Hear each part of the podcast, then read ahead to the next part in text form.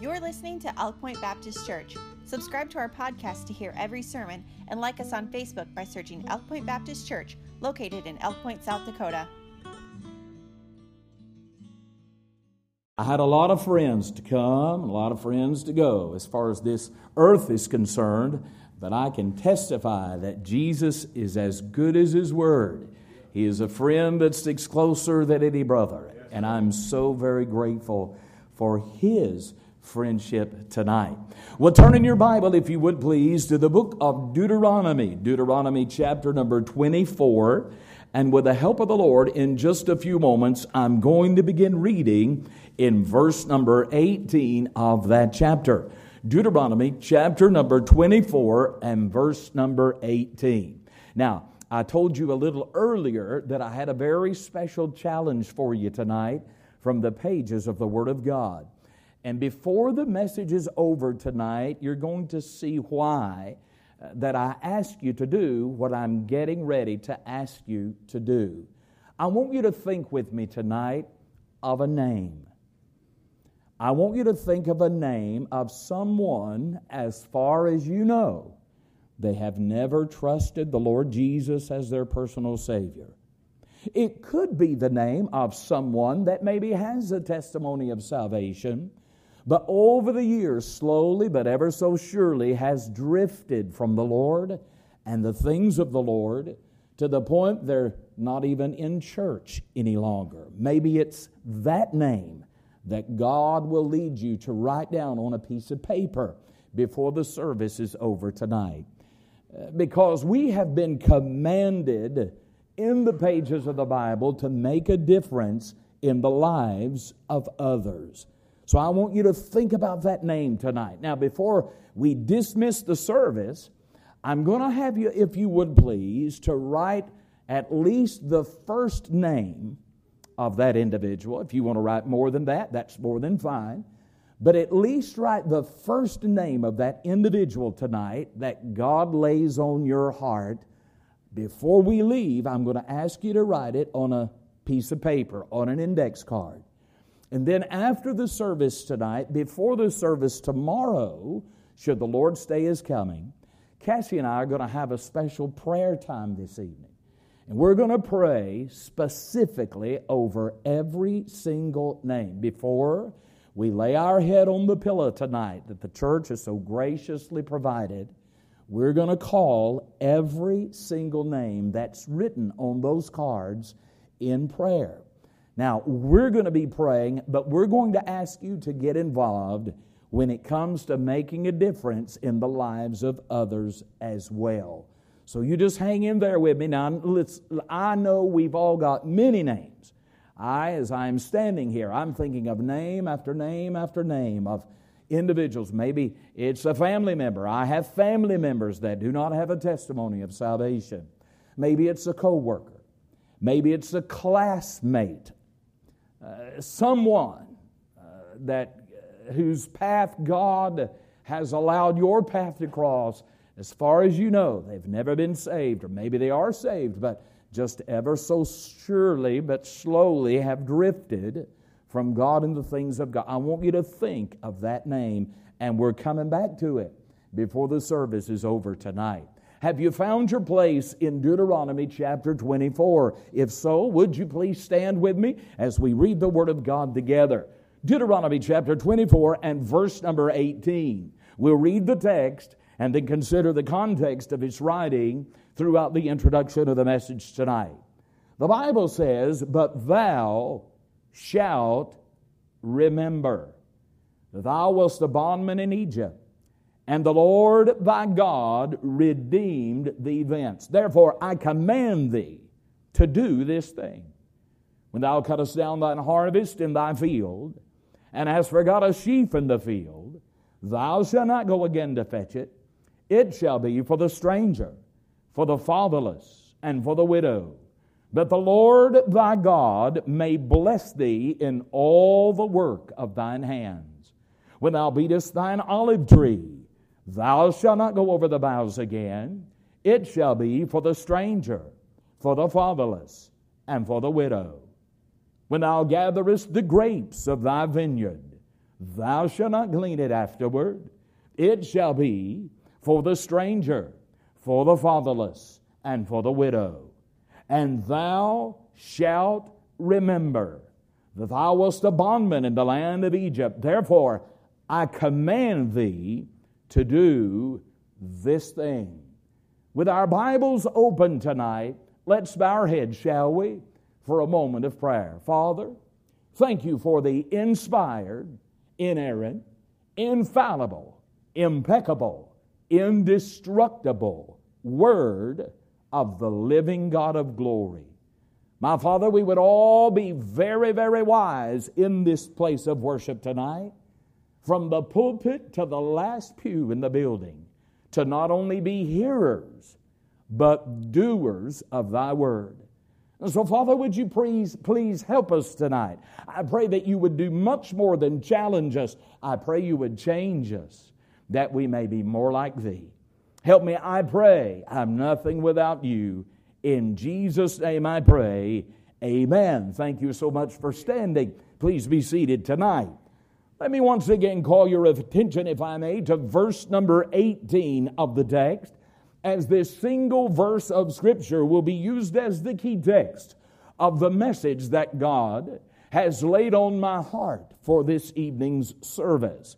The Bible says in verse number 18 of Deuteronomy 24, But thou shalt remember that thou wast a bondman in Egypt, and the Lord thy God redeemed thee thence. Therefore I command thee to do this thing. With the help of the Lord tonight, I want to lift out the first four words of this single verse of Scripture and use those four words, if I may, as the title of my message tonight. Do you see those first four words in verse 18? Well, the Bible says, But thou shalt remember. Now, I want to back up and say those four words again and encourage you, if you would please, to say them with me tonight. Can we say those four words together? Let's say them, shall we? But thou shalt remember. I love reading and studying from the book of Deuteronomy.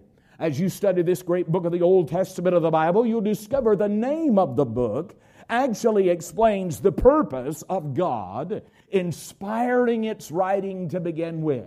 I say that because by the time God used Moses to pen the book of Deuteronomy, that first generation of Israelites who were initially delivered out of the bondage of Egypt's land with, of course, the exception of Joshua and Caleb, they had passed away.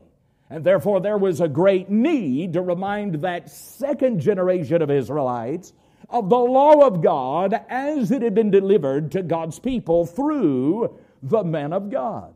Well, that, ladies and gentlemen, is exactly what the book of Deuteronomy does. I like what one Bible commentator said about the book of Deuteronomy when he said, reading through the chapters that make up this great book of the Old Testament of the Bible is sort of like taking a walk down memory lane. Because all throughout the book of Deuteronomy, there is a constant challenge for the people of God to remember. That is exactly why the name Deuteronomy has been given to this book of the Bible. The name simply means second law. Deuteronomy, second law. This is the record of Moses sharing the law of God with the people of God a second time. That's why all throughout the book there is a constant challenge again for God's people to remember.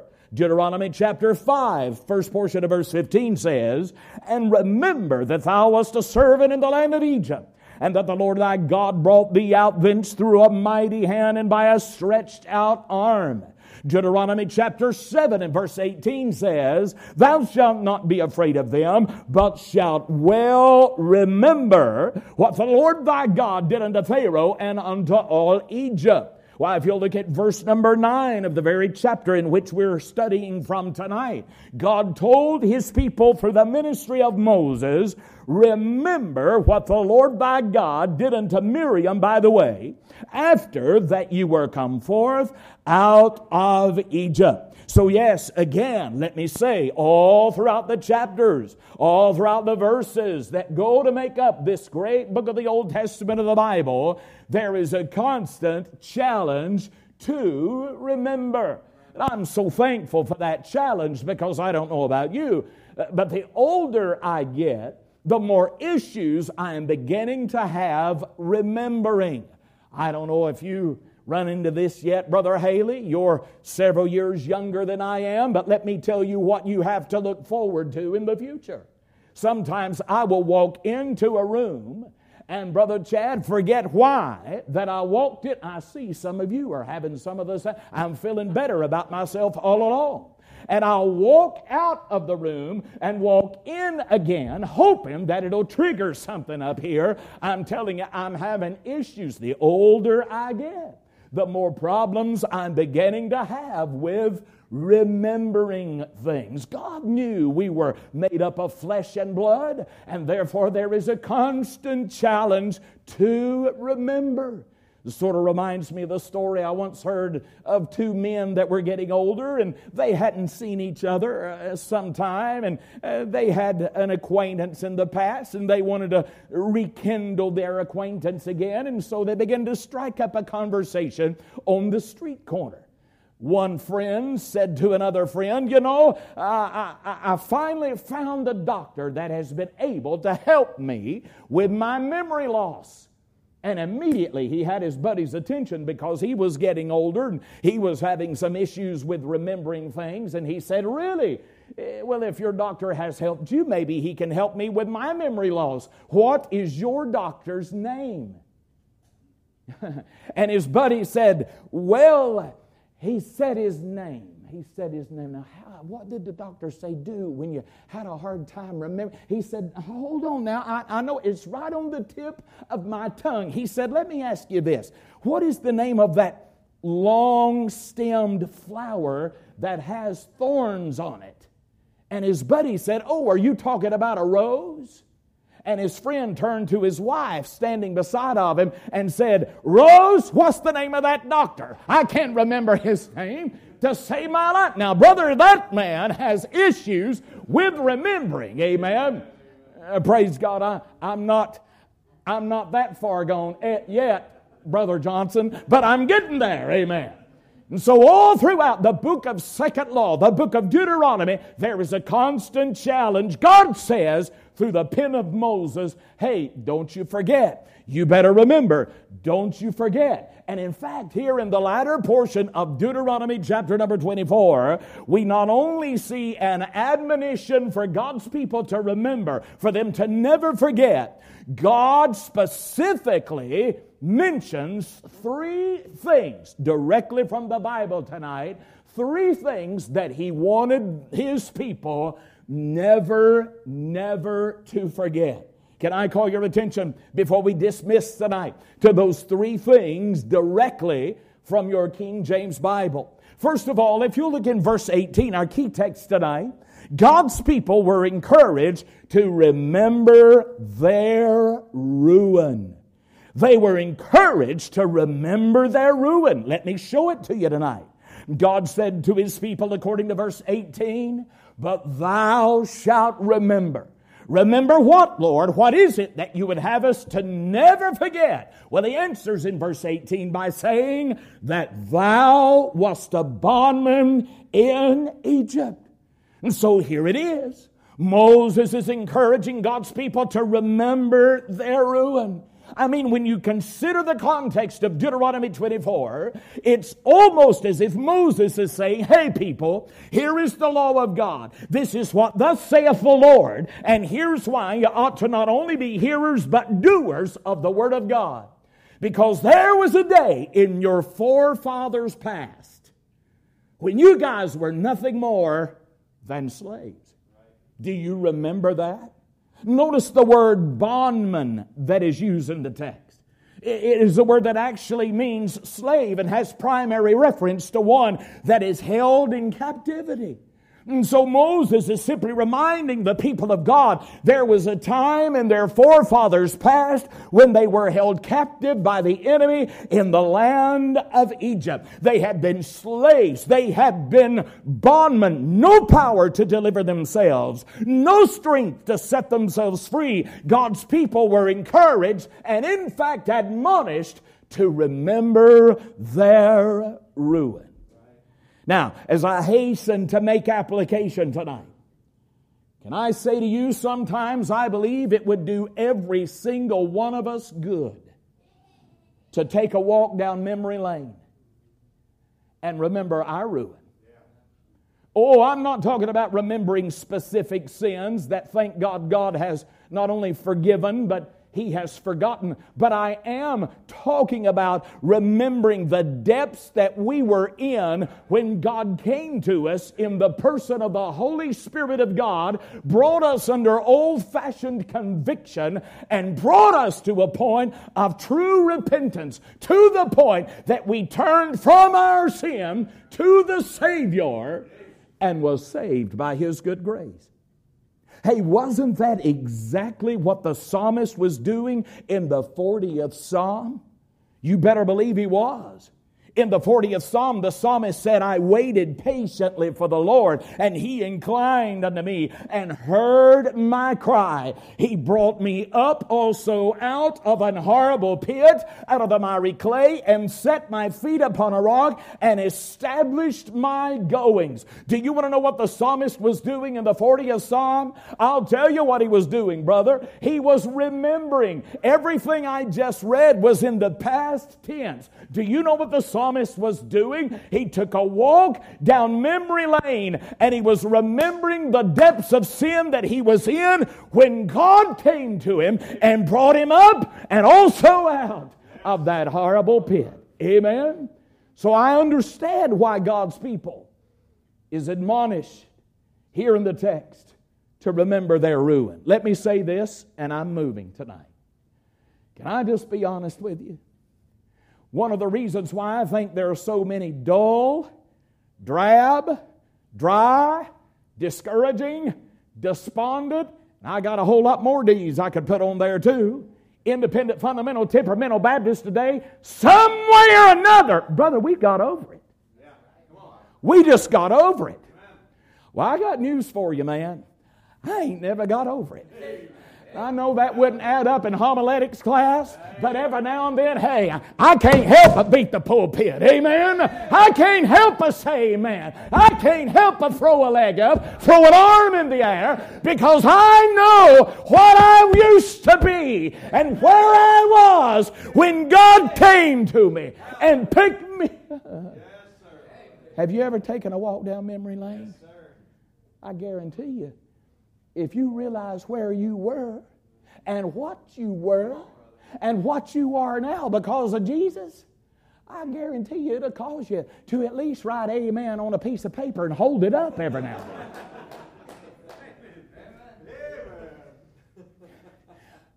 Let me tell you something. I heard it all in the last 30 years. Preacher, you don't have to holler all that loud and shout and hoop and holler to worship the Lord. You don't have to take a bath either, buddy, but it feels good when you do it, amen? Hey! And I know I'm not saved because of my feelings. I'm not trusting my feelings tonight. I'm trusting the truth of the Word of God. But every now and then, there's something, hallelujah, there's something way down deep in the gable into my soul when I begin thinking about where I was and what I was and where I ought to be right now. And the fact that I'm saved and on my way to heaven, I've never gotten over getting saved. And I don't care if it's South Dakota, I don't care if it's Minnesota or any other Oda. I'm going to give God glory and honor and praise because He's worthy of it. Amen. So God's people were encouraged. It'll be okay, I promise. God's people were encouraged to remember their ruin. But wait a minute. God didn't leave his people in their ruin just as sure as they were admonished to remember their ruin. they were admonished to remember their redemption. Can I show it to you? Verse number 18 again. But thou shalt remember that thou wast a bondman in Egypt. That's our ruin. And watch your Bible. The Lord thy God redeemed thee thence. Now, listen, there's a lot of preaching that can and should be done right here. I realize uh, Israel was held in bondage in Egypt's land. God instructed them night of Passover to kill a lamb and to take the blood and to apply the blood over the doorposts and the lintels. You all know what is, that's a picture of and what it's a type of. It is a picture of the one that John the Baptist said would take away the sins of the world. And he would not do that with the shedding of bull, bull's blood and goat's blood and lamb's blood. No, no, sir. He did it with a precious blood. He did it with a powerful blood. He did it with his personal blood. He left the throne of glory, the Lord Jesus did, and was born of a virgin named Mary on that first Christmas morning. He grew up and he lived 33 and one half years for the sole purpose of walking up a hill called Calvary. And there on a place called Calvary, Jesus shed every drop of his blood. And he did that to redeem you. And he did it to redeem me from my sin. Brother, I've never gotten over it. And I have no desire to get over it. Thank God for his redemption. Do you know what that word redeemed means? The word redeem simply means to purchase by paying a price. You and I were born into sin. There was a price that God demanded as a sacrifice for sin, and you or I, either one, could have never paid it. So Jesus went to Calvary for us, and He shed His blood for us to pay a debt that He didn't owe because you and I owed a debt we could have never paid. And you know, when you study your Bible, not one time, not one time in the Bible did God ever say, now, when you partake of the Lord's table, I want you to do it once a week, or once a month, or once a quarter. No, He never gave any indication as to how many times a month, how many times a quarter, how many times a year you and I, as believers, should observe the Lord's table. But He did say this as oft as you do it. You remember what he said? Do it in remembrance of me. You know what Jesus is saying? Don't you ever forget. Don't you ever forget. Salvation might be free, but salvation certainly isn't cheap. It cost Christ's blood on the cross of Calvary. Oh, just as sure as you and I should remember our ruin, we should never, never, never forget our redemption. But wait just a minute. There's one other thing that God in the text admonishes us to never, never forget. And I've always found it interesting that God spends more time on this last order than He even did our redemption from our ruin. I wonder what it could be. Verse number 18 says, But thou shalt remember that thou wast a bondman in Egypt. That's our ruin. And the Lord thy God redeemed thee thence. That's our redemption. But look at the next word. Therefore. Of course, the, there's a great message in the Bible in the therefores and in the wherefores of the Bible. That word therefore just simply links what has just been said previously, our redemption from our ruin, to what is just getting ready to be said. Therefore, since you've been redeemed from your ruin, God says this I command thee to do this thing. This isn't a suggestion to be ignored, it is a command to be obeyed. I command thee to do this thing. Verse 19. When thou cuttest down thine harvest in thy field, and hast forgot a sheaf in the field, thou shalt not go again to fetch it. It shall be for the stranger, for the fatherless, and for the widow, that the Lord thy God may bless thee in all the work of thine hands. Verse 20, God's not through. He's driving this point home. Verse 20, when thou beatest thine olive tree, thou shalt not go over the boughs again. It shall be for the stranger, for the fatherless, and for the widow. God's still not through. He's going to drive this point home in verse 21. When thou gatherest the grapes of thy vineyard, thou shalt not glean it afterward. It shall be for the stranger, for the fatherless, and for the widow. And by the way, just in case you didn't hear me say it in verse 18, God says in verse 22 again, And thou shalt remember that thou wast a bondman in the land of Egypt, therefore I command thee to do this thing. You know what God is saying? Since you have been redeemed from your ruin, you should never, never, never forget you now have a responsibility to make a difference in the lives of others. Now, time would not allow me tonight to give you the literal interpretation of the text as the text applies to the nation of Israel. But there is a literal interpretation of the text as it applies to the nation of Israel. But, hear me tonight, God didn't put this in His Bible just to take up space. Just as sure as there is a literal interpretation of the text for the nation of Israel, there is a spiritual application for those of us that have been saved today. Those of us, according to the New Testament of the Bible, that have been grafted in with the nation of Israel. So, what is the scriptural application? What is the application for those of us that have been redeemed from our ruin today? Here it is. Now that we've been redeemed from our ruin, we should never, never, never forget that we have a responsibility as a part of God's family to make a difference in the lives of others who are hurting.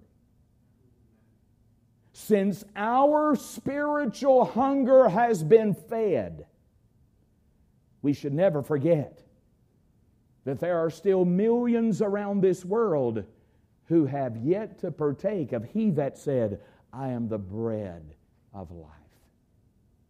Since our spiritual thirst has been quenched, Pastor Haley, we should never, never, never forget that we're going to meet people on the street, probably before we lay our head on our pillow tonight, who have yet to partake of He that said, I am the water now that we have been redeemed from our ruin, we have a responsibility to make a difference in the lives of others. Whether you've been saved five minutes or 50 years, you have a responsibility. Listen, so many people today think that it's only the pastor's responsibility to reach others with the gospel and to make a difference in the lives of others. It is the pastor's responsibility, but not only the pastor's responsibility. No, it's your responsibility. It's my responsibility. And it isn't been it hasn't been suggested, it has been commanded. I'll never forget it was when I was pastor of my last church. Uh, a lot of folks ask me from time to time, do you do you miss pastoring every day of my life? Now, I'm going to be honest with you, there's some things about it I don't miss. But every day of my life, there is something I miss about pastoring. I really do. The last church that I was blessed to pastor, I was there 12 years before God sent me to the mission.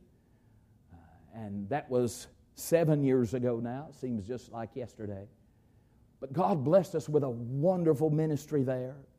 And every year, one of the, the things I really enjoyed about being a pastor is planning that church calendar and the administration and figuring things out and planning special days and, and having this crowd go over here and reach this community and that crowd go over here and reach this.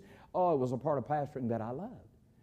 And so every year during the 12 years that I was there at my last church, we would have one big day. It, it would be the biggest day of the entire year. We'd have several special emphasis Sundays throughout the course of the year, but one time a year we would have a big day and we would set goals. Listen, I'd have goals in every Sunday school class. I think we were running about five bus routes at that time. We would meet with all of the bus captains and we would set goals and on every bus route. Listen, I'd rather shoot for something and miss it and shoot at nothing and hit it. Amen. And so we would have goals on top of goals, and we would pray, and we would fast, and we would knock doors, and we would pass out invitations, and we would plead with our lost neighbors, please come to church on this day. And boy, I'd pray about a special gospel message to preach that day. And boy, it was just a wonderful, wonderful day. And I can't remember what year it was, but I would take the last four Sunday nights before the big day. And I would preach sort of right along the same lines I'm preaching tonight about making the difference in the lives of others and reaching out to others and being a soul winner and reaching our lost loved ones with the gospel and inviting folks to the house of God. And I'll never forget, I made a statement that night. It was a Sunday night. It was the Sunday night before the big day, the Sunday night before Family and Friend Day and I made this statement. Now, some of you have yet to invite your neighbors. Can I encourage you on the way out tonight? Go by the tract rack and pick up a brochure from the church and invite your neighbors to Family and Friend Day because we believe in world evangelism around here, but we also believe that it doesn't begin across the sea. World evangelism begins across the street. There was one young lady in the church, a young mother in the church in her early 20s heard her preacher say, World evangelism begins across the street. And God brought to her remembrance there was a family that had just moved in literally across the street from her house. You know what she did? She went by the tract rack and she picked up one brochure from the church, a lot like the brochures that your pastor has for you here at Elk Point Baptist Church. And that next day, she literally walked across the street from her house and knocked on the door of a house of a man and his family by the name of Brian. Brian came to the door. And when Brian came to the door, the young lady introduced herself.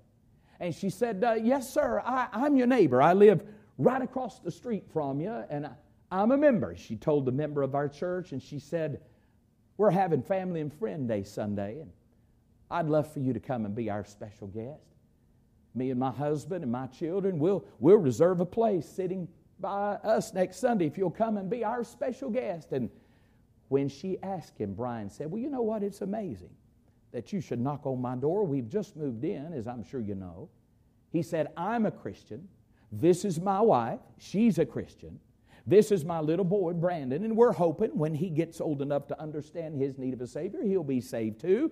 But since we've just moved into the area, we don't have a good church to belong to and to be a part of. He said, You know what? We'll be there next Sunday.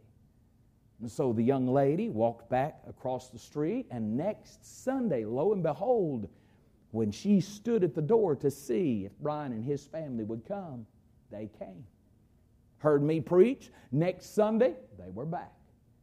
Next Sunday, they were back. Next week, they were there Sunday morning, Sunday night, and Wednesday night. After the service, not long after that, they came to shake my hand on the way out the door, and Brian said, Preacher, we'd love to talk to you about becoming members of the church. We really feel that the Lord is is leading us here. And not only did Brian and his family join and become active members of our church, they became very close friends with me and my family. And so, not long after that, I was preaching And I looked out on a Sunday morning, and there sat Brian and his wife and his little boy. And, and beside the three of them, there was an, an elderly lady. After I finished preaching that day, Brian came out the door and he shook my hand and he said, Hey, preacher. He said, Did you see that lady who was sitting beside us this uh, morning? And I said, Yeah, yeah, Brian, who was that? And he said, Well, that's my mama. He told me her name. And then he leaned in a little closer. He said, Preacher, pray for her. She's lost. She's never been saved. And I said, Brian, she's never been saved. Is there anything I could do? I'll be glad to go visit. I, I will reach out. Is there anything I could? He said, Preacher, you just keep doing what you're doing. I'm going to try to get her back next week. And lo and behold, next Sunday, she was back. The next Sunday, there was Brian, his wife, his little son, his mother, and there was an elderly gentleman sitting beside of his mother. Going out the door that day, Brian came up to me and he shook my hand and he said, Hey, preacher, you, you see that fellow sitting with us back there on the next to the last row? I said, Yeah, Brian, who is that? And he said, Well, that's my stepdad. He told me his name. And then he leaned in a little closer. He said, Preacher, pray for him. He's lost. He's never been saved. I said, Brian, is there anything I could do? You know I'd do anything. He said, Preacher, you just keep doing what you're doing. I'm going to try to get them back next Sunday. I'm praying. Please pray with me. So next Sunday, they were back. The next Sunday, they came to Sunday school. I can't get my deacons to come to Sunday school. And they're coming. I look out, I'm standing at the door of my office. I had a glass door right there at the office complex, and I looked out, and here they come. All that whole family Brian, his wife, his little boy, his mama, his stepdad they're coming across the parking lot. They're coming to Sunday school. And boy, the Holy Spirit of God nudged my heart and said, Man, today's a day. Today's the day. Man, I went in my office and I shut the door and I spent the entire Sunday school hour begging God to save that family, begging God to save Brian's mama and stepdad. And boy, I got to preaching in a big way that Sunday. And boy, preacher, have you ever been preaching? And it, it, it, was just like, man, the Lord was on everything you was saying. You just felt this touch so much. And before I even realized it, boy, conviction had set in on the church that Sunday. And as I began to preach, before I'd even realized it, I was preaching about King Agrippa and he, the one that told the Apostle Paul, you remember, almost thou persuadest me to be a Christian. And before I even realized it, I'd stepped down out of the pulpit into the aisle and I'd pointed right back there at that next to the last row. And I said, to almost be saved is to be totally lost. And when I extended the invitation that Sunday, I noticed that Brian stepped out into the aisle. And when Brian stepped out into the aisle, his mama stepped out into the aisle with him. And she started walking towards the altar. And when she got about halfway, she broke out into a run. And she ran to the altar that day and asked God to come into her heart to forgive her of her sin. And she got gloriously saved that day. The next Sunday morning, Brian stepped out into the aisle when I extended the invitation, and old Bill stepped out into the aisle. I still remember it to this day. And Bill started walking down the same aisle that his wife had walked down uh, the previous Sunday. Bill knelt in the same place. Somebody took a Bible, led Bill to the Lord. Now, the story doesn't end there. Not long after that, I was preaching, and I looked back there on the next to the last row. There was Brian, his wife, his son, his mother, his stepdad, and there was about a 22 year old young man sitting with them. After I finished preaching that day, Brian came out the door. He shook my hand. He said, Hey, preacher, did you see that young man sitting with us this morning? I said, Yes, Brian. Who, who's that? He said, Well, that's, that's a son from a previous marriage. He said, That was uh, my firstborn son. I was married before Marlene. And he said, It's a long story, but that's my firstborn son. And then he leaned in a little closer. He said, Preacher, pray for him. He's lost said, Brian, is there anything I, he said, you just keep doing what you're doing. I'm going to try to win him to the Lord tomorrow. I'm going to get him back next Sunday. He's got one more Sunday with us before he flies back out to the Northwest where he's going to college. And lo and behold, next Sunday he was there. I extended the invitation. Brian stepped out into the aisle and his son stepped out with him.